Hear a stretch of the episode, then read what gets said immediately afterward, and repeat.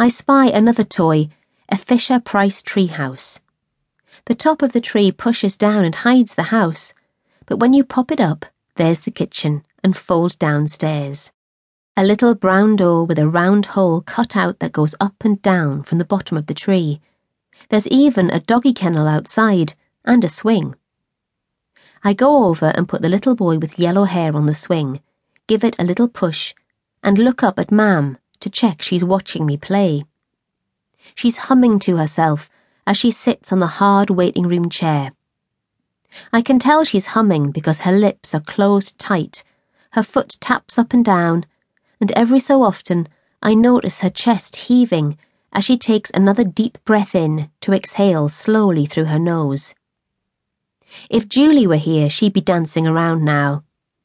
She smiles encouragingly to me, then Mr. Matthias's door opens. Mam gets up from her seat and beckons me to follow her. I toddle into his office behind her. I like Mr. Matthias. He's one of the few people who talk to me instead of just to Mam. Ever since we left the hospital a few weeks ago, after the marble test, I've noticed that some people don't speak to me so much anymore. Perhaps they wonder what the point is if I can't hear them. Not Mum and Dad, Grandad, Julie, or friends. Mostly strangers who might have heard word on the Chowdene estate and spot Mam out pushing me in my buggy. My deaf diagnosis hasn't changed anything for Mam, though. She reads and sings and talks to me like she always did.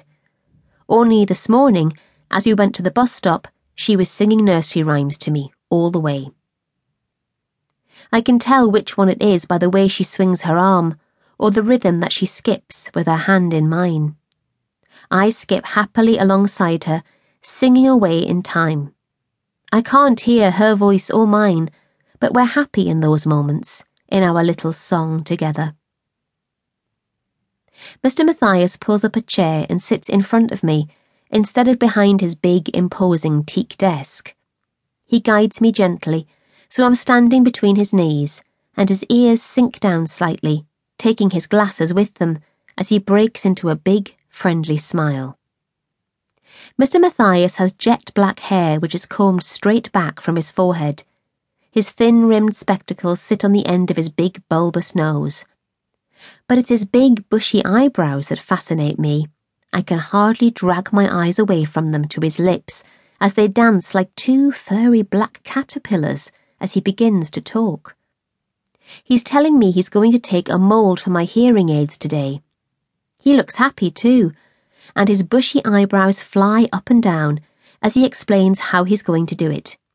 He shows me the tub he's going to scoop gooey putty from. I sit down on the chair while he gets up to get the rest of his equipment. Mam smiles enthusiastically from her chair, chatting occasionally to Mr. Matthias as he goes about preparing the putty.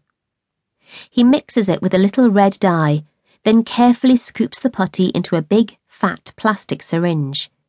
He looks like he's about to ice a gigantic cake. Then, very gently, he moves my hair back and slowly and precisely pushes the putty out of the syringe and around the top of my ear. The warm mixture tickles as it oozes into every tiny crease, and I giggle and squirm. Mam taps my knee, so I look at her to lip read. Keep very still for Mr. Matthias, she tells me. A minute later, and he's done the other ear. There you are, he says, handing me the leftover putty he squirted out of the syringe. You better be quick before it goes hard. The moulds he's made for me are already hardening in his big hands.